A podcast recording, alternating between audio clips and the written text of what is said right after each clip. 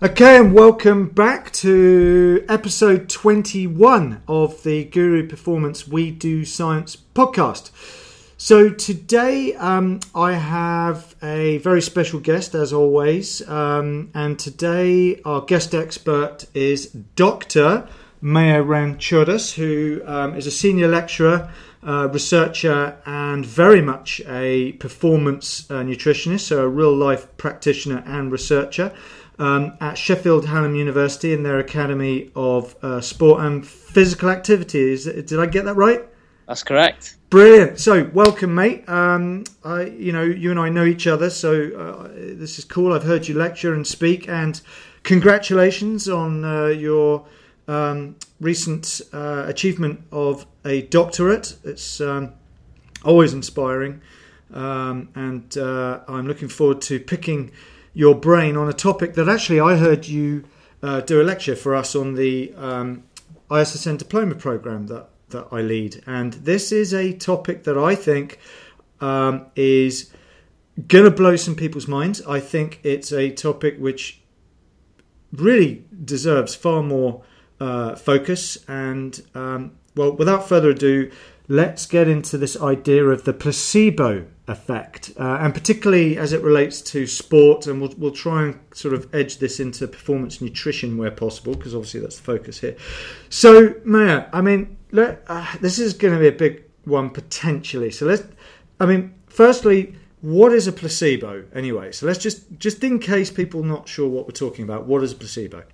Okay, well, first of all, I think it's important that we say this is a fascinating paradox and like you said earlier, you know, it's uh, overlooked. You know, considering you know we're all sports scientists, strength and conditioning coaches, nutritionists. We're all trying to get the best out of our clients, enhance performance, and you know, it's a fascinating area. And, and a placebo really is. Uh, it goes back, you know, a very long time. We talk about placebos, and you know, typically in medical research, when you're looking at a particular treatment, you have to test it against a placebo, which is uh, essentially a sugar pill or a treatment that doesn't actually um, have any active uh, effect, uh, because you need to test it against something that people necessarily um, believe in. So, say for example, if I'm testing the effects of uh, a particular product and I don't give the product to one group, but I give it to the second group, then just by giving the product may have a positive ergogenic effect. So it's really important that we do use this placebo. But since over the hundreds of years that the research has been going on, we seem to understand that the placebo uh, is actually quite fascinating. That if you believe in something, even though there's no active scientific reason for it to be effective, it seems to have an ergogenic benefit. Um, but I think what's also important to know is that there's also nocebos. So your nocebo is where it can actually have a detrimental effect, even though you're not giving them anything that's active. If the belief is negative, then it will probably do harm um, rather than good. But we can talk about that in more detail as we as we move on. Yeah, no, yeah. Oh, I can't wait to get into this. I mean, this this is something that, as a practitioner, I I get into quite a bit um, in terms of I'm exposed to this possibility because I'm frequently finding clients, and this this could be athletes, this could be people in a team setting, or very much in a one-to-one sort of private client scenario.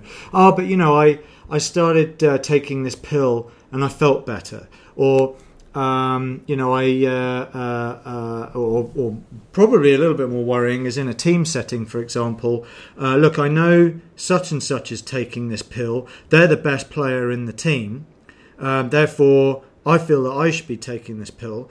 Then the nutritionist is like, no, you shouldn't take that. That's a bunch of rubbish. And of course, there's a certain impact that that can have um, on that individual without even knowing whether or not it really does work or not. And like you said, there's this this belief that can be such a powerful uh, factor. So the, the I mean the power of placebo itself. I mean, do you want to give us some examples of of the power of placebo as maybe compared to, you know, some research or, or whatever? Yeah, I mean, what, what's important here is I think just just before I get into that, what what's important is like you said earlier.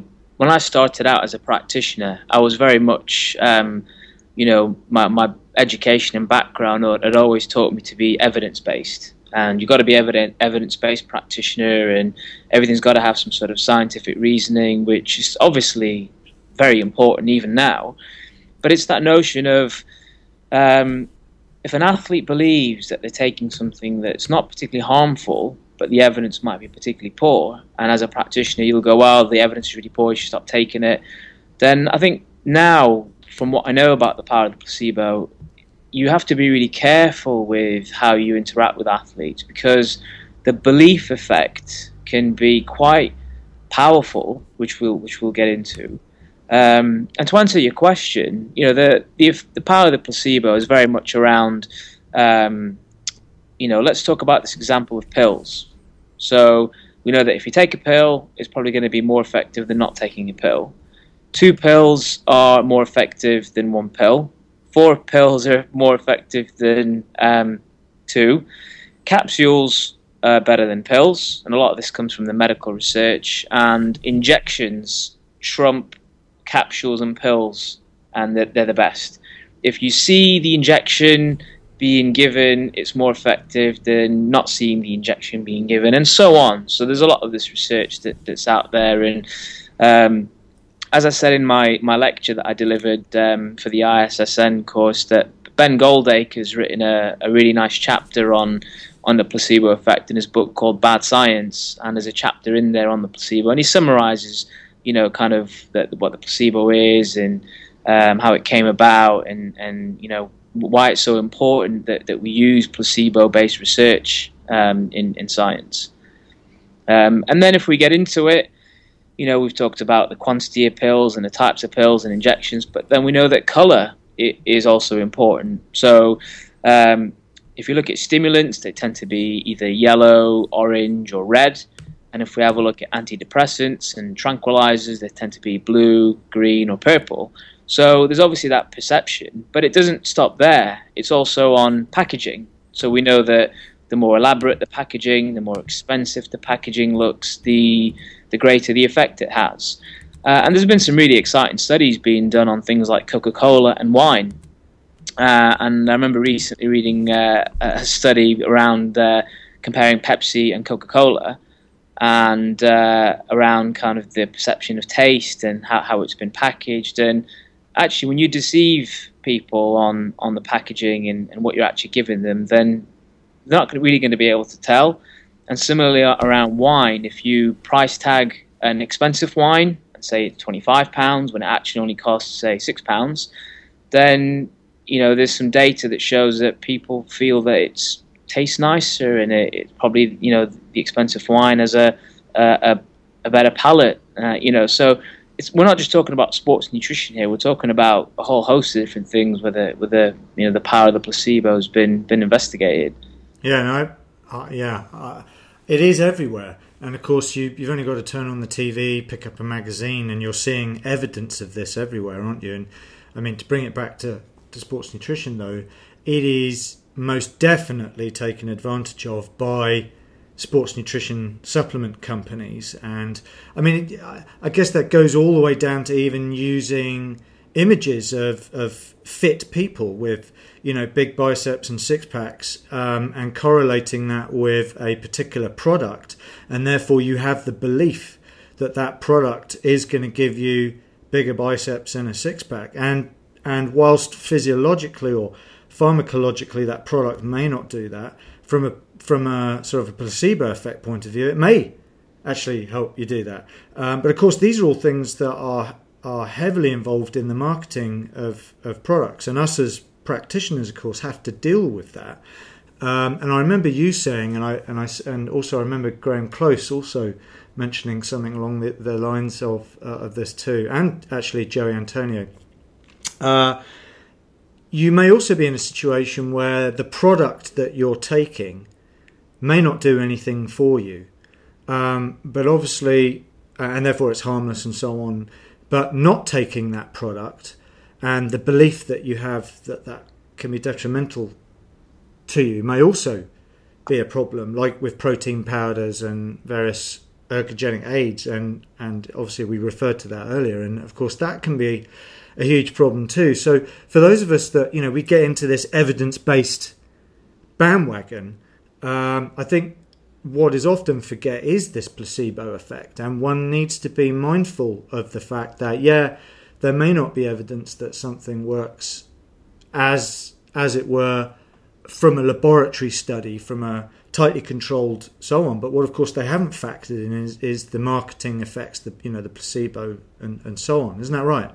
Yeah, that's correct. I mean, uh, you know, one of the, the studies in, in sport nutrition was the one done by uh, Clark, Hopkins, and Hawley um, in 2000 uh, when they looked at the placebo effect of carbohydrate. They designed a very clever study where participants were either given water or they were given carbohydrate. Uh, and then one group was actually told they were given carbohydrate, the other group was told they were given placebo, and the other group was not told. So they looked at every single combination possible. And what was interesting from the findings is that when participants took uh, water, but they were told it was carbohydrate, their 40 kilometer time trial was quicker.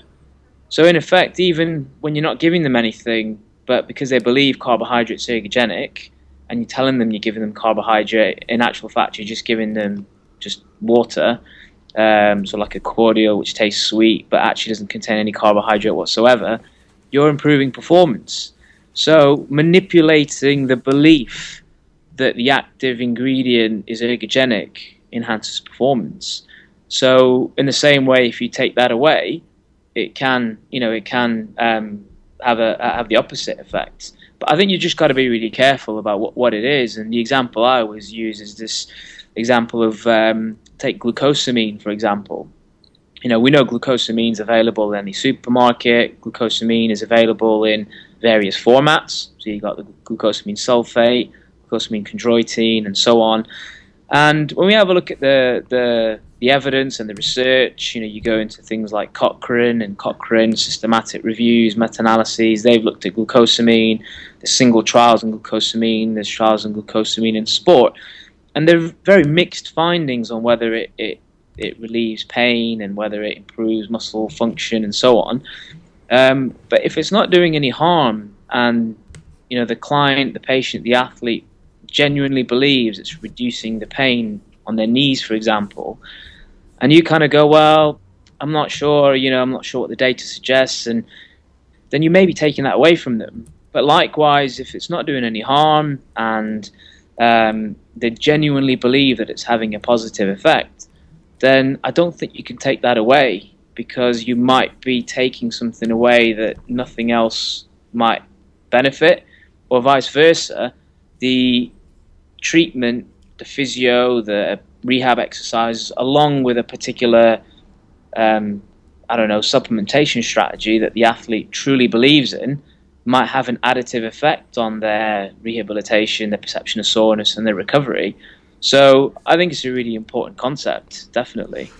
Yeah, so do I. And uh, you know, as I said, I think sometimes as as practitioners or expert practitioners, yes, we need to be extremely careful and, and dedicated to taking an evidence based approach. But we also need to be mindful that we're working with human beings and not rats in a cage. And there's there's just so much more to this. And and the fact that you know, yes, we want to avoid giving these people things that are detrimental to their health. Um, sometimes those those things, whilst they don't work, may may have a benefit in terms of, of this placebo effect that you point out, and and I and I think that it's just not given enough attention, which is the whole point of this this podcast, of course. Just on that as well, though, um, Laurent, I think the other thing we need to consider as well is you can look at the op- the other end of the scale here. So, say for example, there is something that we know works, and there's an abundance of evidence suggesting that it's effective. So, carbohydrate and caffeine, and there's loads of other things that are out there then if you look at it from a different perspective, in that we know that if you take sodium bicarbonate, caffeine, creatine, carbohydrate, you're going to improve your performance by anything from 1 to 3 or 4%. Now, if you take those findings as scientists, because we know that there's lots of evidence for it, let's spend time convincing our athletes that that's the case, because we know that there's this expectation. So if if a person believes it works, it actually has this additive effect. So use evidence based practice, but dress it up in a way that the athlete really buys into it, that it's really effective, and don't just say, "Oh, take some caffeine; it's been shown to be effective." It's let's have a chat about caffeine. You know, three milligrams per kilogram, for example, has been shown to be really ergogenic. Well, you know, these forms of caffeine have been shown to be even more effective, and if you take them in this way, they're even better. So let's go down that avenue. And I think you're going to get a much greater buy in and you're going to get a much greater additive effect of the actual belief that it works. But then we also know physiologically it works. So yeah. you get this double bang for your buck, if that makes sense. No, it does. I, and I think that's a powerful point. And to use a phrase, some phraseology from the more commercial sort of bodybuilding sort of thing, you know, let's learn how to stack the evidence based effect of certain products that we know there's some solid science behind with the belief the placebo effect because that the, the you know stack that stack is going to be superior. And whether we're talking about elite performance and of course even just fractions of, of anything that, that will have a positive effect can be the difference between winning and losing you know medals no medals that sort of thing. So so why not use that in your armory, your toolbox? Um, but also that power of belief also helps with other factors like compliance, which of course, you know, for us as practitioners, we know that that it doesn't matter how good that product is, and of course the medical people know this better than most people. You know, like antibiotics work, but they only work um, if they're taken over a period of time on a cumulative sort of chronic basis, you know, hence on the label, complete the course. It's the same thing with um, many of our nutritional sort of magic bullets that we're that we're using. There is a pharmacokinetics behind these things. It takes a while for them to build up in the system. There's a dose and so on. So of course, the pill culture is you know you take you take your headache pill, your headache goes away, and of course that doesn't necessarily work in many of our, you know, supplements, with the except of maybe caffeine, and there could be one or two other things that escape my mind. But but as practitioners, we're we're all about things like learning how to communicate with our clients. We need to transfer our own belief and enthusiasm to those people because the additive benefit of that is compliance. And and for me, compliance which you could also loosely attach to the word consistency, is, of course, from my understanding and certainly my observation in my own practice, probably the biggest thing of all that brings about results. And we know that because it doesn't really matter what kind of diet you're going to follow, really. The evidence shows that just being consistent with that um, is is a big factor. And of course, I'm sure we could tie in placebo. Um, you know, I mean, I don't know if you're aware of any studies that have been done on that, but you know, when you think about paleo or low carb, um, it, it, may, it, you know, it's not necessarily about that. It, it's the consistency that comes with the person's ability to believe in the fact that it works. Therefore, they stick with it, um, and of course, therein lies half the benefits. Yeah, I think what's important there, and I think this is a really nice take-home message, which is um, the belief effect is that powerful that you have to, as a practitioner, as a scientist, you know, if you believe in that intervention, then spend some time on, um, you know, making the intervention into something that looks really, um, you know, exciting to, to follow or exciting to, to, to use so that the, the client base that you're working with goes, well, you know, the experts are really, you know, banging on about this and the you know talking about obviously I'm talking about something that's evidence based here, and you dress it up in a nice way, and oftentimes we just say, oh yeah, the evidence shows that it's it's it's it's great, so you should go and do it, rather than sitting them down saying, well, yeah, let's have a look at it in a bit more detail, and if you take it in this way, it's even more effective and compliance is much better if we do it in this particular way. And all of a sudden, it's like you said, it, you're going to get that compliance, you're going to get the adherence, and you're going to get the additive value of, of the belief. So you're going to get the actual benefit of the intervention, and you're going to get the benefit from the belief of that intervention. So you get you get this this increase in, in performance really, which is what I'm really interested in. Yeah, no, I, well, you know, at the end of the day, it boils down to outcomes, doesn't it? We're either looking at simply helping our clients achieve changes in body composition, all the way up to winning Olympic medals. And and you know, we're not robots. We don't just program in a, a protocol. We, we, we need to have a belief in what we're doing, and and and of course, if, if that translates into this additive benefit, then I mean, you know, I think ironically, and of course, you mentioned to this, mentioned this uh, before, the the additive effect may be greater than the actual physiological effect. Possibly, yeah, yeah, yeah. I mean, if you if, there's studies that have shown that, you know, so. Um, and I, but I think that can only be effective if you interact with the the participant um, in, in the right way. So in a lot of the placebo studies that we look at, so Christopher Beedie's, you know, he's done a lot of research on the placebo effect, he's looked at carbohydrate, caffeine, a whole host of other different placebo effects. And in most of his studies, they actually spend a bit of time with the participants, um, talking to them about the product.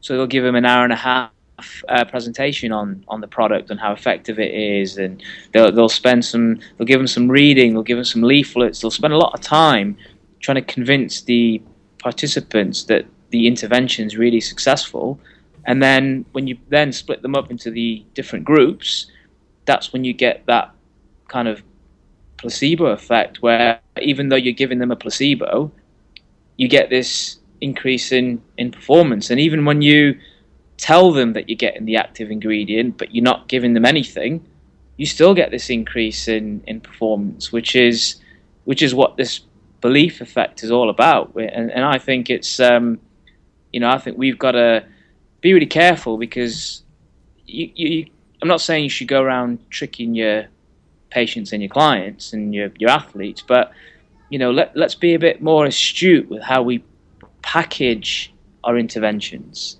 because if it looks exciting and it is exciting, you spend a bit of time talking to them about it on how exciting it is, then chances are, you know, you're going to get exactly what we've just been talking about, which is that, you know, additive effect. Yeah, no, absolutely. And let, let's sort of swing it the other way too, because you mentioned this nocebo word, uh, which, uh, you know, that's not something you hear very often. And of course, we're talking about the potential positive impact of a placebo, and I think we made it quite clear, particularly the additive benefit. For me, that that's what's exciting about the placebo impact is that we can all learn to harness the power um, of the placebo effect, which I'm going to come back to in a second. Um, but let, us just let's just quickly describe a bit more this nocebo sort of idea. So, can you just remind us again? what a nocebo is and, and maybe some examples that maybe even you've seen in your own practice. Okay, so a, a nocebo, um, it, the nocebo effect is when a negative outcome results from the belief that there's a harmful treatment being received when actually there's nothing that's harmful about the treatment. And a classic example of that is in, in medicine when you give um, one of the, the control groups, uh, one of the sorry the placebo the placebo groups uh, a particular drug, they'll report that symptoms are worse, or they get an unpleasant side effects, when in actual fact they're not getting anything, and that's this nocebo notion where even though you're giving them a sugar pill, they're reporting that they're getting these negative side effects, and they can range anything from things like nausea.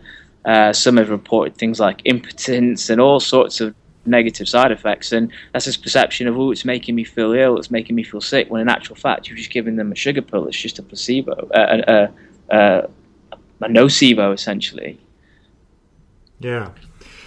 So, so we need to be aware that there's a nocebo effect. There's a there's a potential um, or very real possibility of a placebo effect, which we know that we can actually use as a therapeutic strategy all in itself. Um, so, so from that, and as I'd mentioned earlier, that also includes not necessarily discounting products that you know are potentially not particularly useful, but then again they're not harmful, but there may be a placebo effect. And of course that that's why like like in the uh, sort of commercial sector, you see, as I used the word stack, you know, you see multiple ingredients stacked into a product, and of course some people just have this belief that that product's going to be better than another. Whereas of course we look at the the label and we're like, yeah, well, you know, that's really not going to do much. But it, you know, it it has that belief, and they're more likely to take that that pill or uh, or potion. But you know, there there's got to be sort of a balance somewhere in in this, and uh, there comes a point where there's there's too many pills or potions, or too many placebos, too many nocebos, all sort of mixed in. I mean, let's just bring this back to. Um, uh, another word I like, uh, not only context but also a pragmatic point of view because I know some listeners will take this and go, right, okay, I'm going to start getting into the placebo thing, which I encourage. Um, but let, let's sort of look at how we can assess it within a practice level, whether it's a sports nutritionist working with teams or athletes or individuals at a gym or, or whatever. Um, I mean, how how do you think we should approach the use of of, of placebos? Okay, I, th- I think that is a really really interesting question and this is where you've got to be really careful. I, I think that first and foremost, we are taught evidence based practice and we are encouraged to be evidence based, and we can't just go around prescribing treatments that uh, could be potentially harmful or uh, there's no evidence for them. So, first and foremost, I think most of what you should do is be evidence based, critically evaluate the literature, you know, do the relevant training that you need to do that can give you the, the career that you want to go into, and then take those interventions that we know are effective and package them up in a way that can have an additive effect, like we talked about earlier. So that's first and foremost, is that use your authority, uh, you're the expert. And you know, sometimes you get these really enthusiastic gurus and you get these leading experts and they're really enthusiastic about it and I've actually seen practitioners talk to athletes about certain products that are effective and they're really enthusiastic and they dress them up and the way you take them and how you take them and it can have that additive effect. If we have a look at another example where there's something that can be harmful or there's something that you know could potentially be costing a lot of money but has absolutely no effect, I think there's an ethical duty there of you've got to protect the athlete, the patient, the client, because they might be wasting a phenomenal amount of money. We know that there's guys out there, we know that there's companies out there, we know the marketing out there that they just want to make as much money as possible. They don't really care about whether the product is effective. So you've got to be careful. You know, you've always got to protect the, the athlete, the client. The ethics is important. But if they're taking something like I mentioned glucosamine earlier, it's actually quite harmless you know, if it's a batch tested product, if it's an elite athlete who's subjected to drug testing, you know, it's clean, you know, the evidence might not be that great, but they feel a genuine benefit from it, then don't take that away because you might be taking away some of the, the positive effects.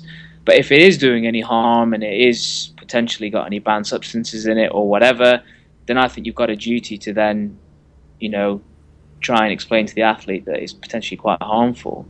Um, so I think if you look at it, on the one hand, it can help you, but on another hand, you also have a duty to protect the client group, the athlete, the patient, and so on. So um, you just have to be really clever with, with how you with how you use it. Yeah, no, I, I, I agree with everything you said, and I, I think yes, you know, first and foremost, do no harm, definitely, uh, definitely want to consider the health outcomes of your clients, um, and if that product is detrimental potentially to their health, um, then obviously it's a no no. But if it's harmless and in some way it will help with the goals or outcomes that that client's trying to achieve, then you need to balance it out and go, well, hang on, there could be, there are some rather creative benefits to this. And you do need to talk to your clients. I do, I find a lot of practitioners can be very guilty of being uh, very authoritarian um, about how they approach some of this stuff, and they can hold their nose very high and go, "Oh well, it's a load of rubbish. There's no evidence towards that," and they may be right, but that client believes in it, and the impact that taking that product away could be, you know, the, the, the damage to their performance or their their belief in their in their in their program that they're currently doing, which may also influence Uh, uh, you know how long they're going to stay with you as a practitioner. And if you particularly if you haven't built up that relationship because you know you and I know because we've worked with clients for a long time that relationship is extremely important. And maybe you need to think okay look I know in my long-term plan here I'm, I'm probably going to get them off this product.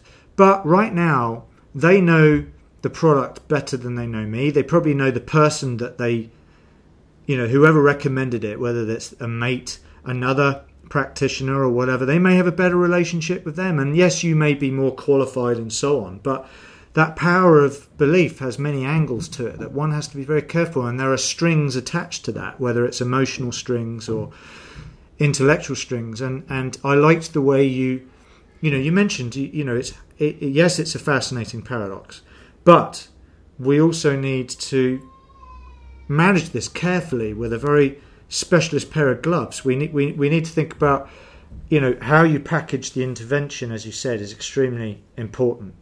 Um, particularly what you say and how you say it. I mean, you you got to admit communication, which in itself can affect the placebo effect, is a is a skill set often missing in a lot of a lot of sports nutrition or sports scientists. Uh, we're not really, you know, there's very few educational programs for people in the exercise sciences or sports nutrition sciences that get any real training in how to actually work with human beings and you know sort of care and communication and, and coaching skills and and you know that sort of thing. And of course this is one of those things. So one has to be careful about one's bedside manner and you know the transference of information is, is, is something that you may need to break down over several appointments or whatever. So I, I think that's that's important. And also, you need to consider the, uh, you know, the intervention from the point of view of what you're trying to achieve at the end of everything. You know, um, so from your, I mean, let, I don't know. I think we've got a bit of time here. So I mean, how, how, if we think about packaging the intervention first, have you have you got any thoughts from how one might approach that? Yeah, very much. I mean, one of the examples I, I like to use recently is something I, have been um, kind of working in my own practice with some cyclists. So I'm working with a professional cycling team at the moment, um, and uh, they're they're all heavy caffeine users, and most of their caffeine comes from espressos. You know, we know that cyclists have, eat, drink lots of coffee, um, and there, there was this concept of you know they they know caffeine is, is ergogenic and they're used to taking their espressos and a lot of the energy gels now contain caffeine and um, I guess they're getting a little bit complacent in terms of they had a couple of bad results and therefore they, they've not taken the caffeine and, and we, we had a little talk about strategically how to use caffeine, particularly around time trials and before time trials. So one of the things that I thought that could be a bit different that they hadn't tried was caffeinated gum because um, you know caffeinated gum's been around uh, for quite a while. Many people haven't really um, looked into it in much detail, but there's a couple of studies on caffeine gum that suggest that the pharmacokinetics of caffeine gum is slightly different to when you take it in a powder or a tablet form. In that, um, there's a couple of studies that have shown that when you take caffeine uh, gum five minutes beforehand, you still get some of those um, beneficial effects. So we just talked about the effects of caffeine. We talked about the pharmacokinetics of the absorption. We talked about how much you needed to take, how long before the event, how it actually worked, and why it was important.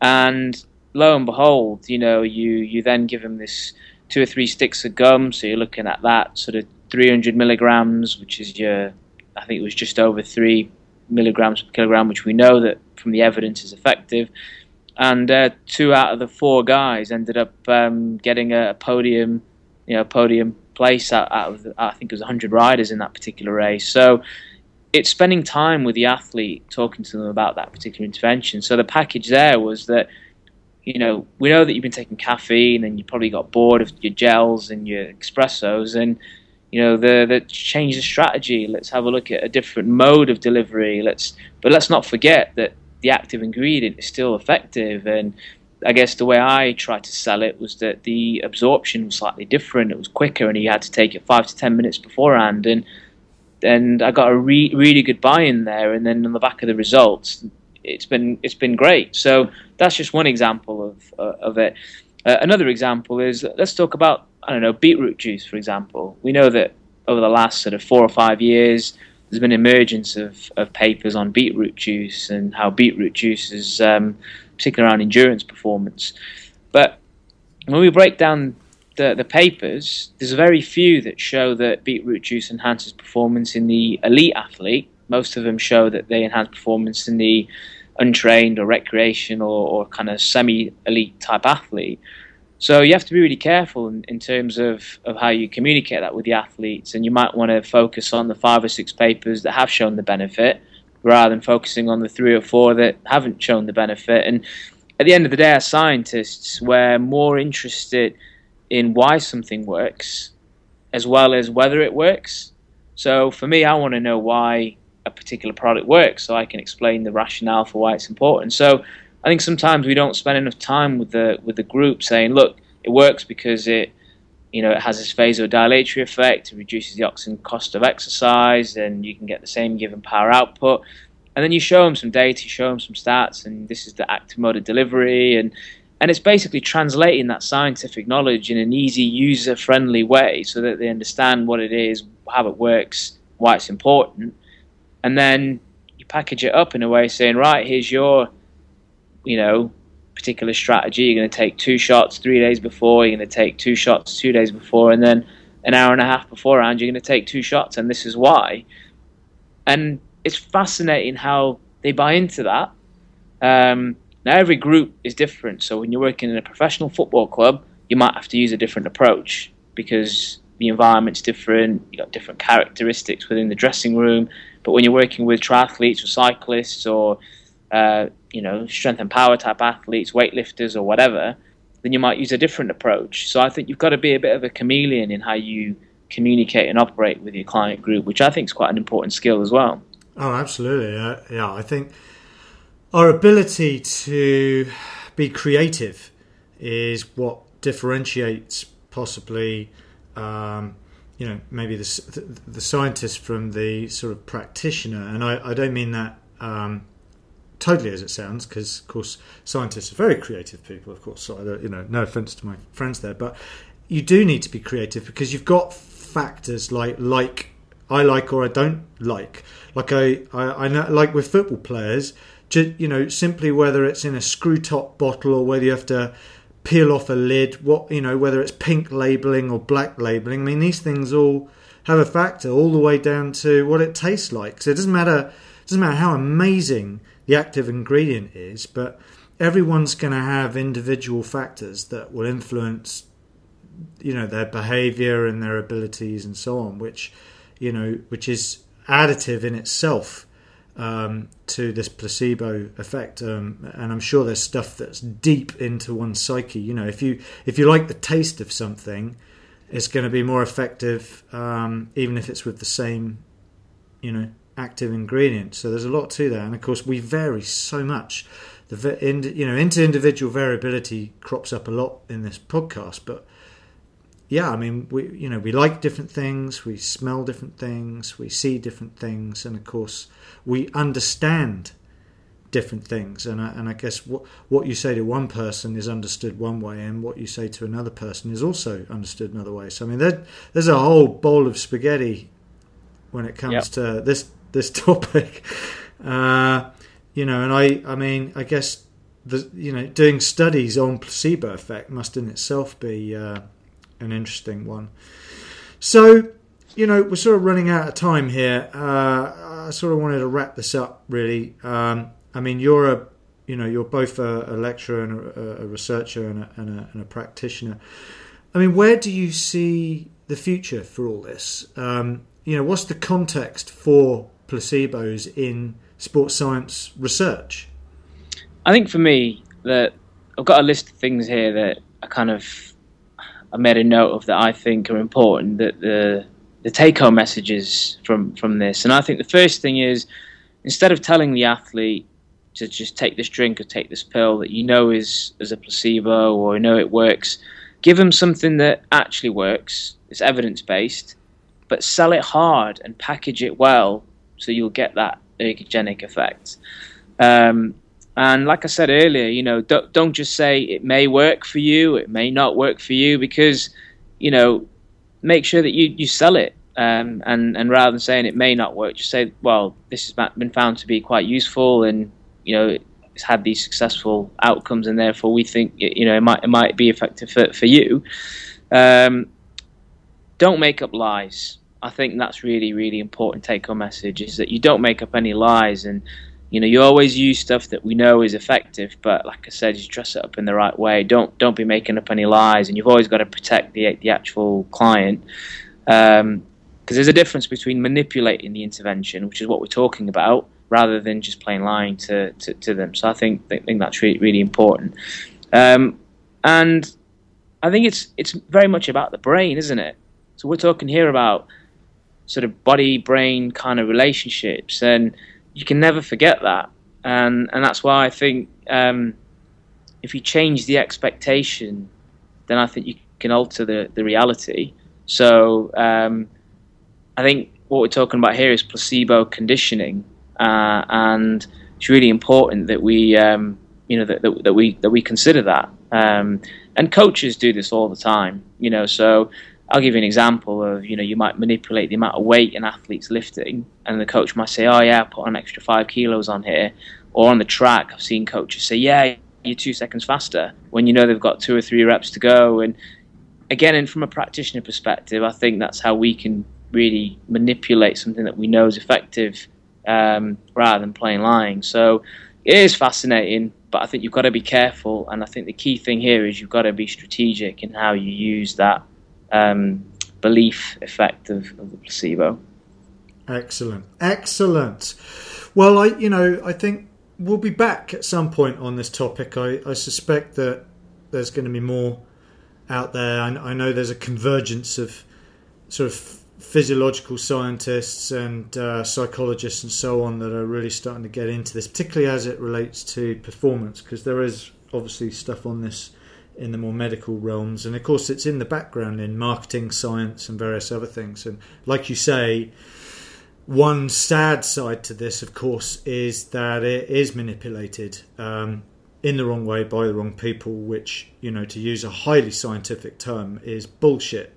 So there's a lot of bullshit and yep. pseudoscience and what they call bro science and all that stuff, which may or may not play into this topic, but it is something that we need to be aware of. And we, you know, we can power, we can we, we can unleash the power um, of the placebo and use it to our advantage if we know what we're doing. I love that idea of placebo conditioning. Um, um, I, I think uh, that in itself warrants uh, trademarking, Mayur. So, yeah. so um, uh, we'll, we'll, we'll, have to get that into the patent office as fast as we can. So, look, uh, we're out of time. Um, I'd like to thank you very much for your time and Pleasure. bringing to us this this topic that I feel or have felt needed discussing. And ever since I heard you lecture about it, it's just been on my mind, and I was very excited about this.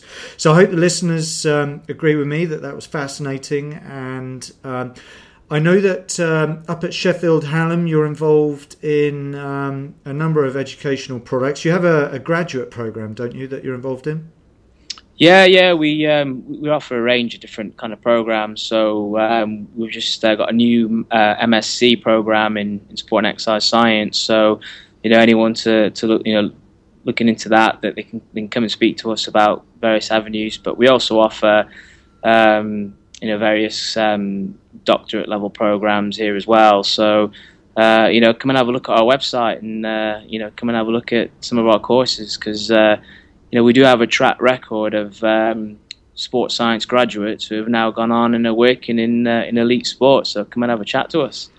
Yes, yes, and actually that's a good point. That you know, there's a lot of people learning stuff, learn a lot of theory, but they don't they don't necessarily get taught how to apply it into practice, which of course is the reason for things like this podcast and and of course the the program I run, which is the ISSN diploma um, postgraduate program that that you have done a few lectures for, and uh, certainly will be getting you back, which also will be a master's degree. I can't say where yet because I'm not quite at that point to announce it. But you know, learning from guys like you, um, I hope people also want to learn from me and all of the fantastic uh, experts that we've had on the po- podcast so far. And there's many more great people. And um, and and if you're okay with this, I'd love to get you back on again because there's other topics that um, that I know that that you can help. Um, contribute to our, our, knowledge on, particularly in applied sports nutrition. So that that would be great.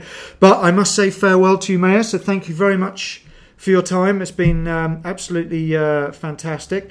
Uh, so that concludes the end of um, episode 21 of the Guru Performance We Do Science podcast. If you want to learn more um, about what we're doing, uh, about the podcast and so on, just go to guruperformance.com where you can also learn more about the ISSN uh, diploma, uh, which is also at issndiploma.com. And I look forward to bringing podcast number 22 to you very soon. I am, of course, Laurent Bannock, and uh, look forward to talking to you all soon.